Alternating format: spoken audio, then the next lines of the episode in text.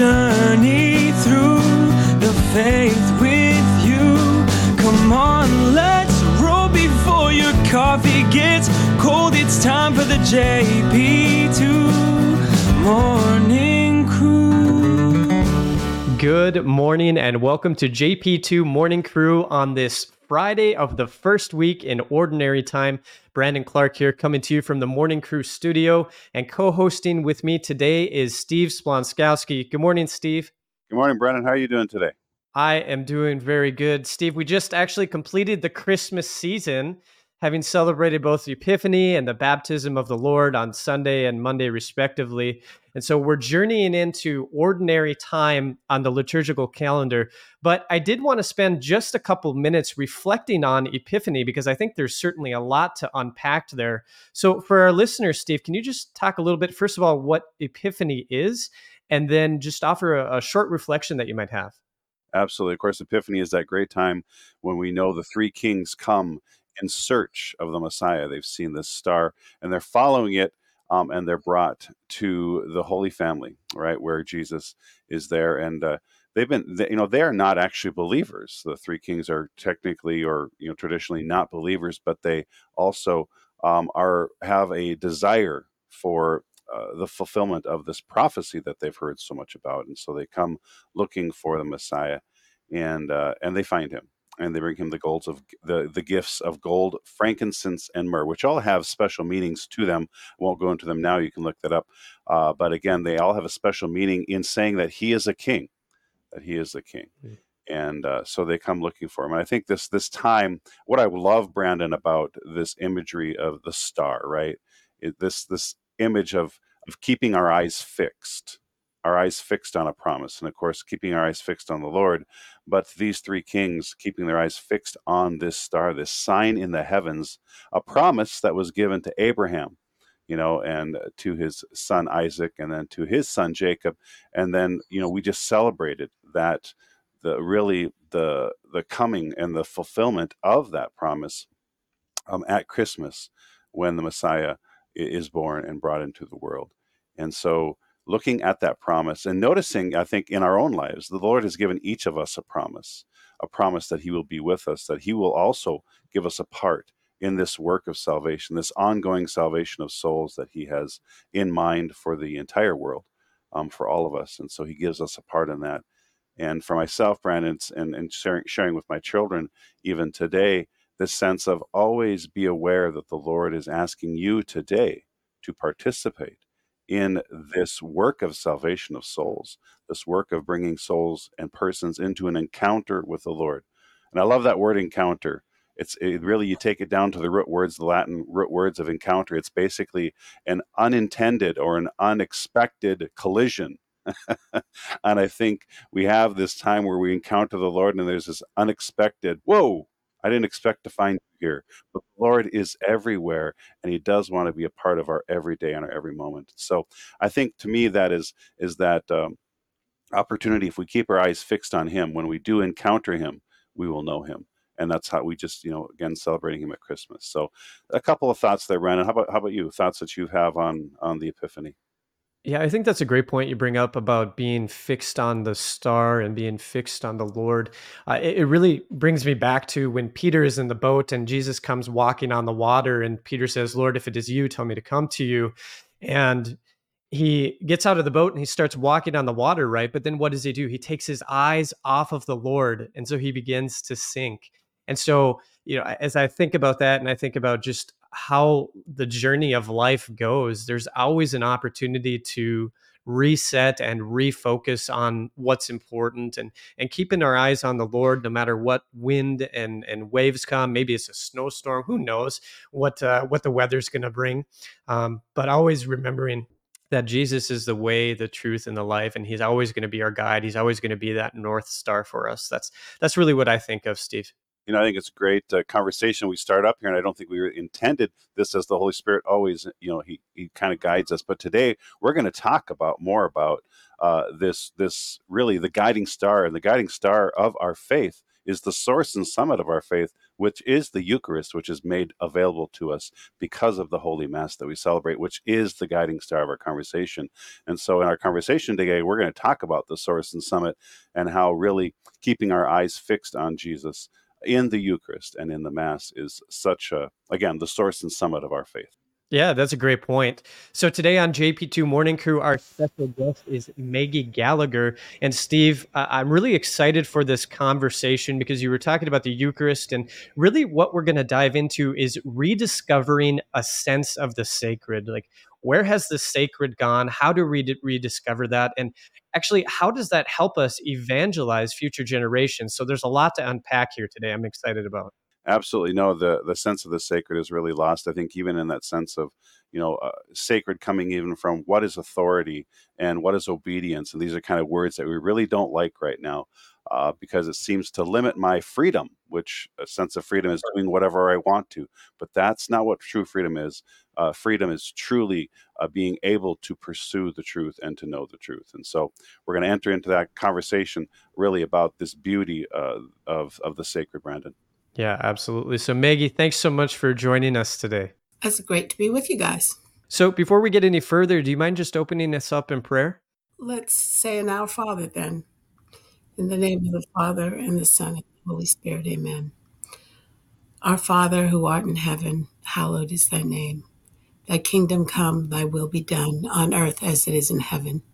Give us this day our daily bread, and forgive us our trespasses as we forgive those who trespass against us. And lead us not into temptation, but deliver us from evil. Amen. And Maggie, uh, let's, uh, as we enter this conversation, tell us a little bit about yourself.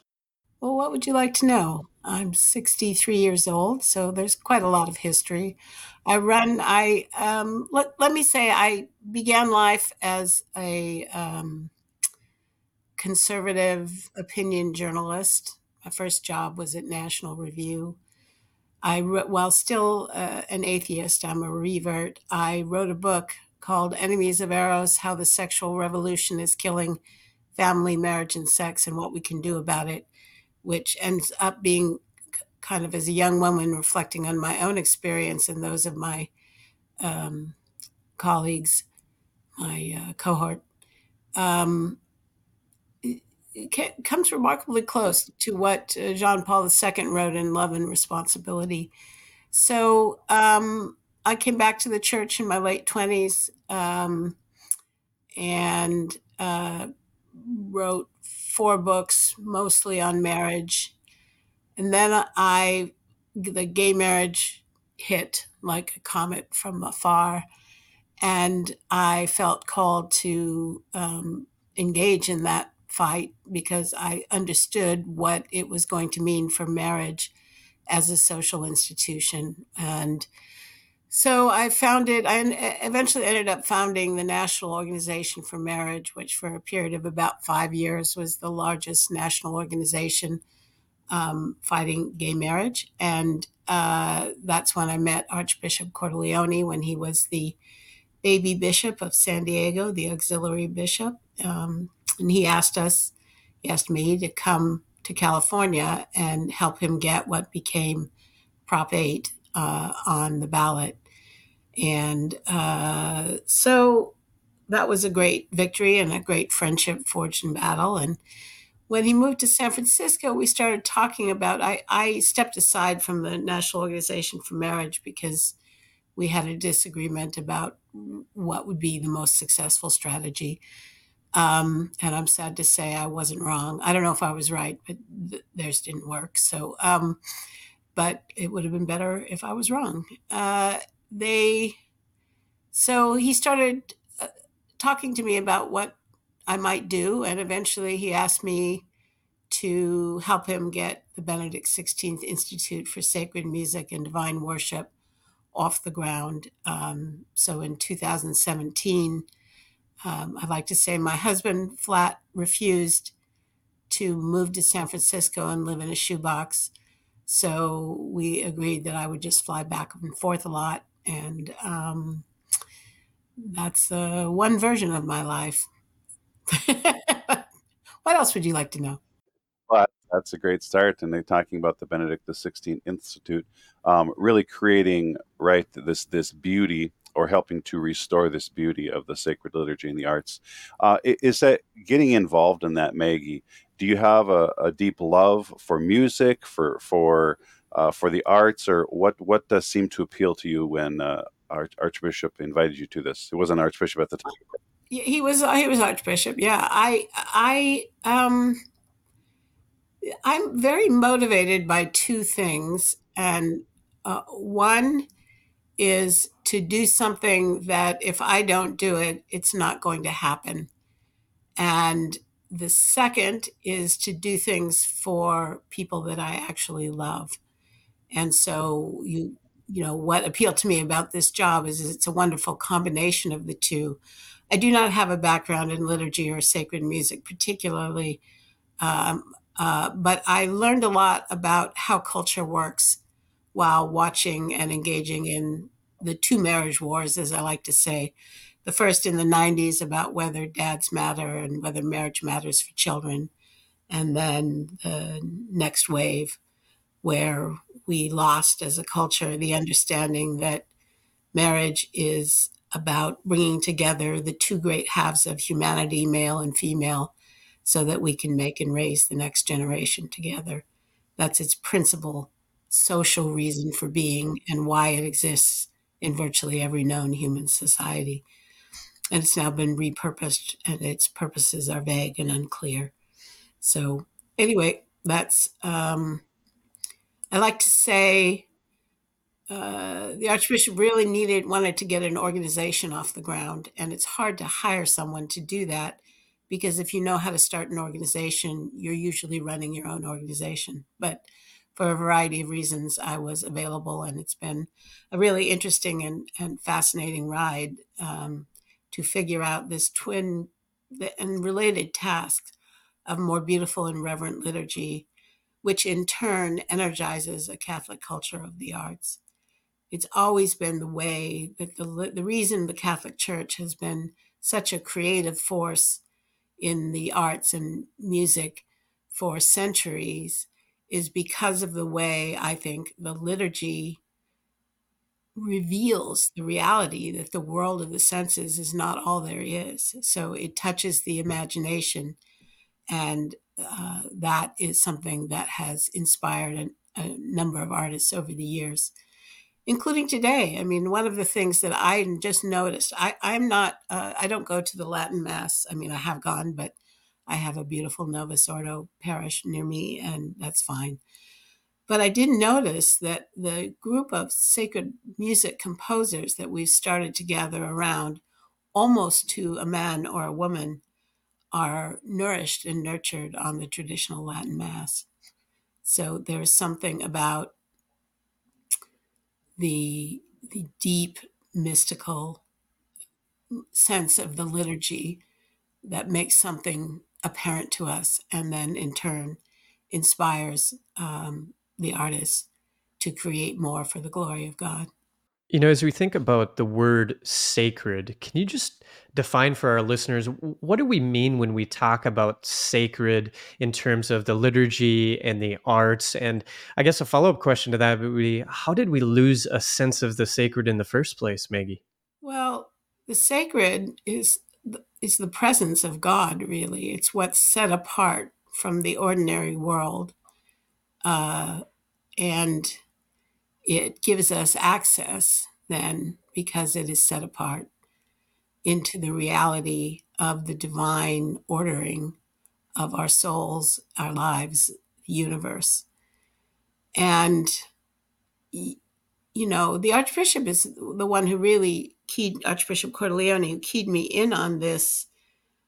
A great deal of it, I think, stems from the many choices involved in the current uh, rite, which can be done reverently. And as Pope Benedict wanted it to be informed by the older, so that it's a development and not a rupture.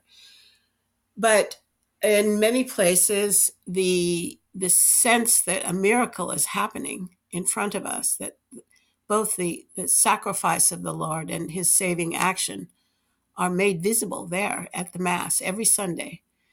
Um, that used to, we, we even if we know that now, it, we can tell by the way we worship in many places that we don't really experience that, even if we know that it's true. And of course, a lot of Catholics no longer know that it's true or believe that it's true, that Christ Himself is coming to us under the appearance of bread and wine each Sunday. An amazing thing. Um, and uh, so, I mean, the Archbishop told me a story about eh, he was in a, a, a church, he was in an ordinary parish church, and uh, there was a pancake Sunday breakfast going on below in the basement, and a guy was coming up to get more chairs.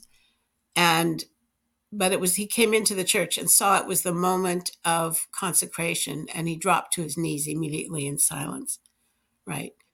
And uh, the idea we all went fellowship. There's nothing wrong with friendship and chatting, but if we really experienced the Lord Himself coming to us, then you can tell that has happened when people want to pray.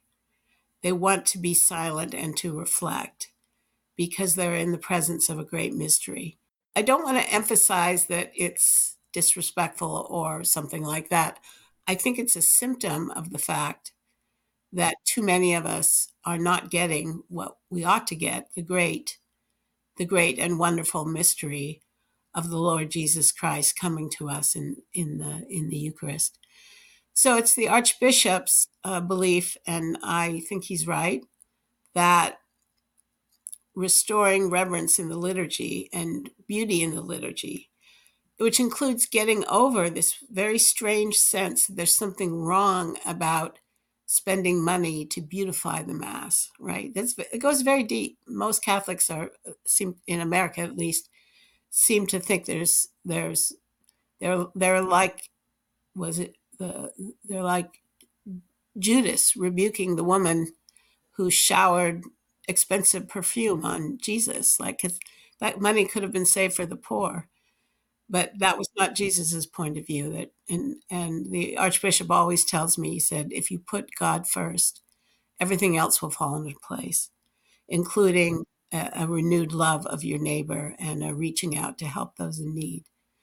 So we're physical beings, and when we don't treat the miracle like it is a miracle, and we don't invest in the beauty of the Mass, um, we're failing to honor God properly. That's the most important thing. But we're also then losing our capacity to experience the Lord fully. Yeah.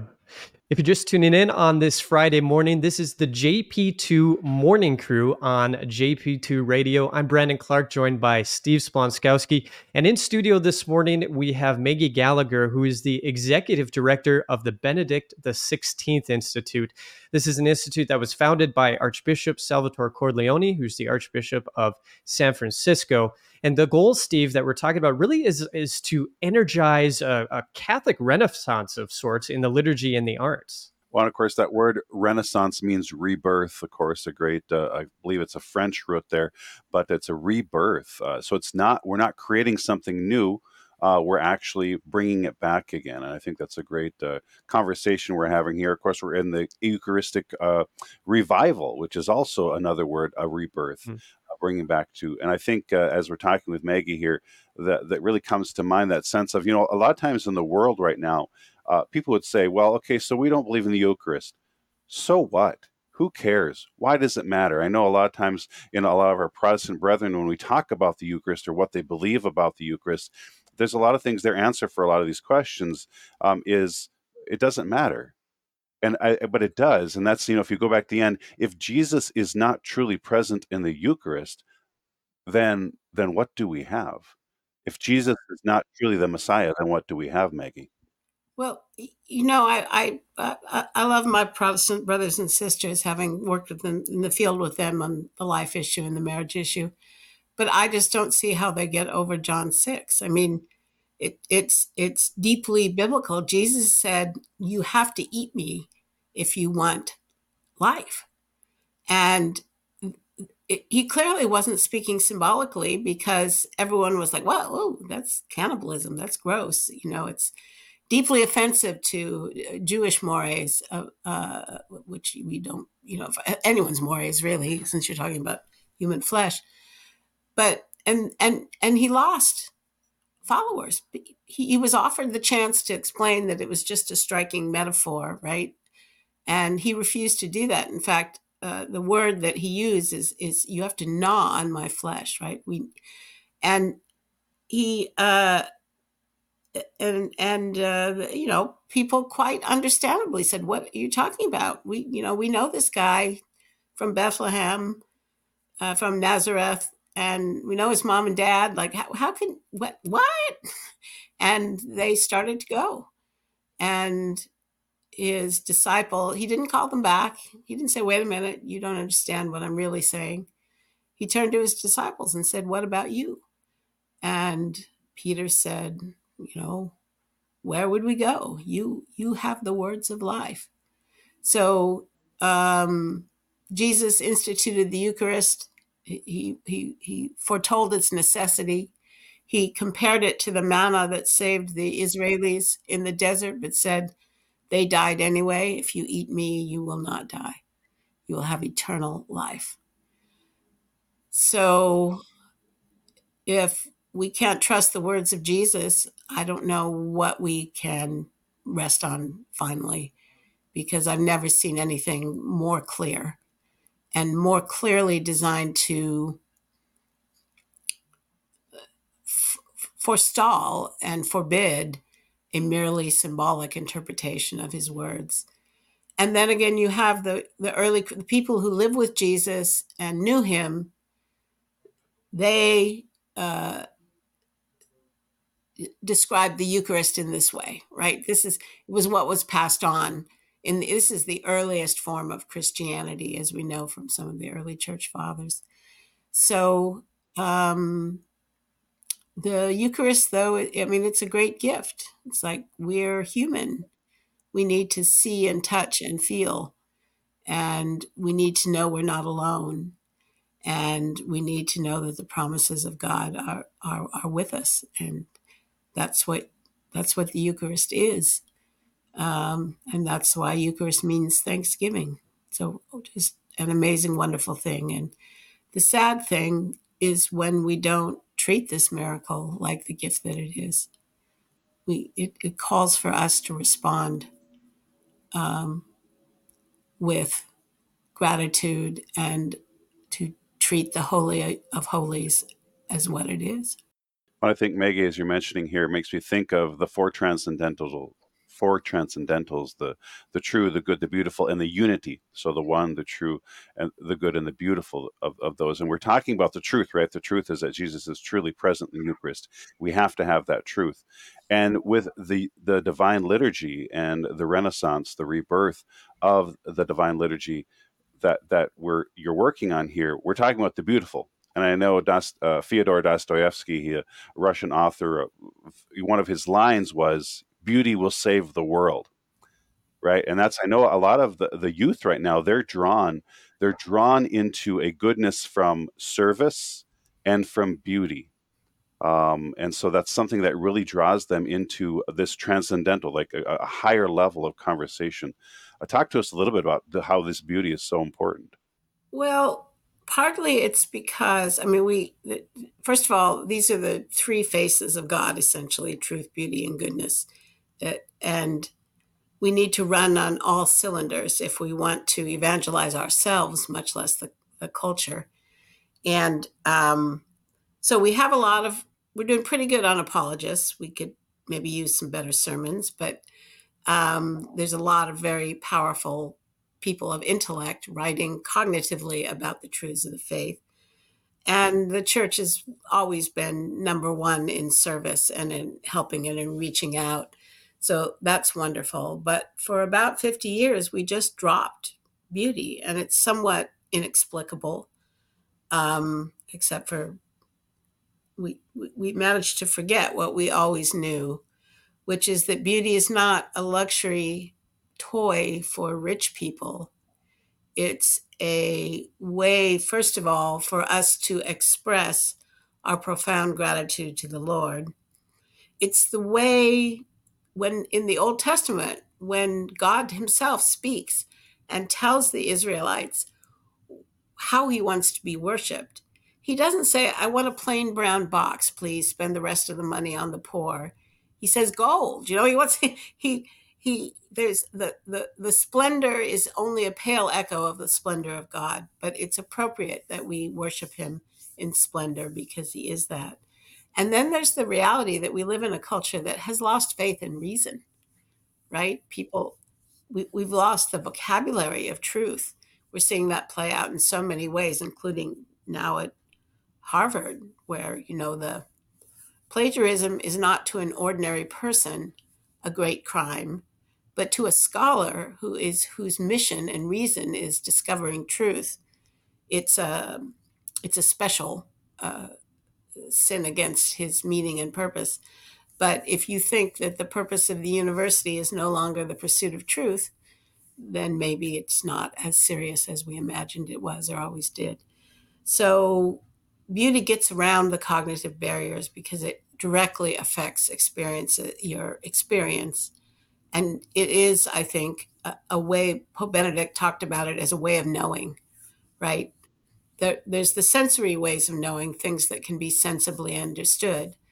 But if you want to uh, know what a nation is, you start to need symbols, right? You need you need a flag, you need a parade, you need things that give you access into the reality of what a nation is, but are can't be immediately apprehended. And how much more so than you know the the choir of angels, the reality of the four last things the miracle of Christ's birth and the even greater miracle of his coming to us on Sunday for salvation. These are things, this, this sense that there is an order and unity in the universe. It's not ruled by chance and it's not ruled by us. These are things which beauty gives us access to in a very special way and in a communal way, right? We can experience beauty together. And I think that's powerful too. Maggie, we just have about 30 seconds left here. Uh, thinking about our discussion this morning and all the things that Benedict XVI Institute is doing, what are some of the events and, and different things that we should be watching for this year coming out of the Institute? Well, on February 10th, we have a celebration of a new Frank LaRocca Mass, a second celebration, the Messe de Malades, honoring Our Lady of Lourdes. We have a new celebration of the Requiem for the Forgotten in Miami on March 15th. And in San Francisco, please come if you can. The USCCB is launching its National Eucharistic Procession from the West from San Francisco. And the Archbishop has commissioned a new Frank LaRocca Mass, a Mass for Eucharistic Renaissance. And it is going to be a gorgeous experience. And then you can process with the Archbishop across the Golden Gate Bridge and uh, give a, a great leave taking to our fellow processors who are going to meet up in Indianapolis for the National Eucharistic Congress. And where can listeners find out more information about all the things you just mentioned? Come subscribe at benedictinstitute.org and um, you you you you get uh, updates from me. If you hit reply to that email, it comes straight to me, and I'd love to hear from you. So, all of the friends of of, of the Lord and Archbishop Cordileone in particular, we welcome to benedictinstitute.org. Wonderful. Maggie, thanks so much for joining us today. And to our listeners, if you've missed any of this segment, I really want to encourage you to go back and listen to the whole thing. You can find the entire show on our website, JP2, that's the number two, jp2radio.com. Just look us up under JP2 Morning Crew podcast under programming. The program is also available on YouTube as well. So, Steve, just a couple of seconds remaining. Any final thoughts that you might have for today? Well, I also want to thank the Knights of Columbus for supporting JP2 Catholic Radio and the JP2 Morning Crew. Um, of course, through their Cars for Babies donation opportunities, you can donate your car, truck, boat, or plane to carsforbabies.com. Again, you can learn more at carsforbabies.com. All right, that's all for us here on JP2 Morning Crew. Up next, it's Life is Worth Living with Archbishop Fulton Sheen. JP2 Morning Crew returns next Friday at 9 a.m. Pacific, right here on JP2 Radio. God bless.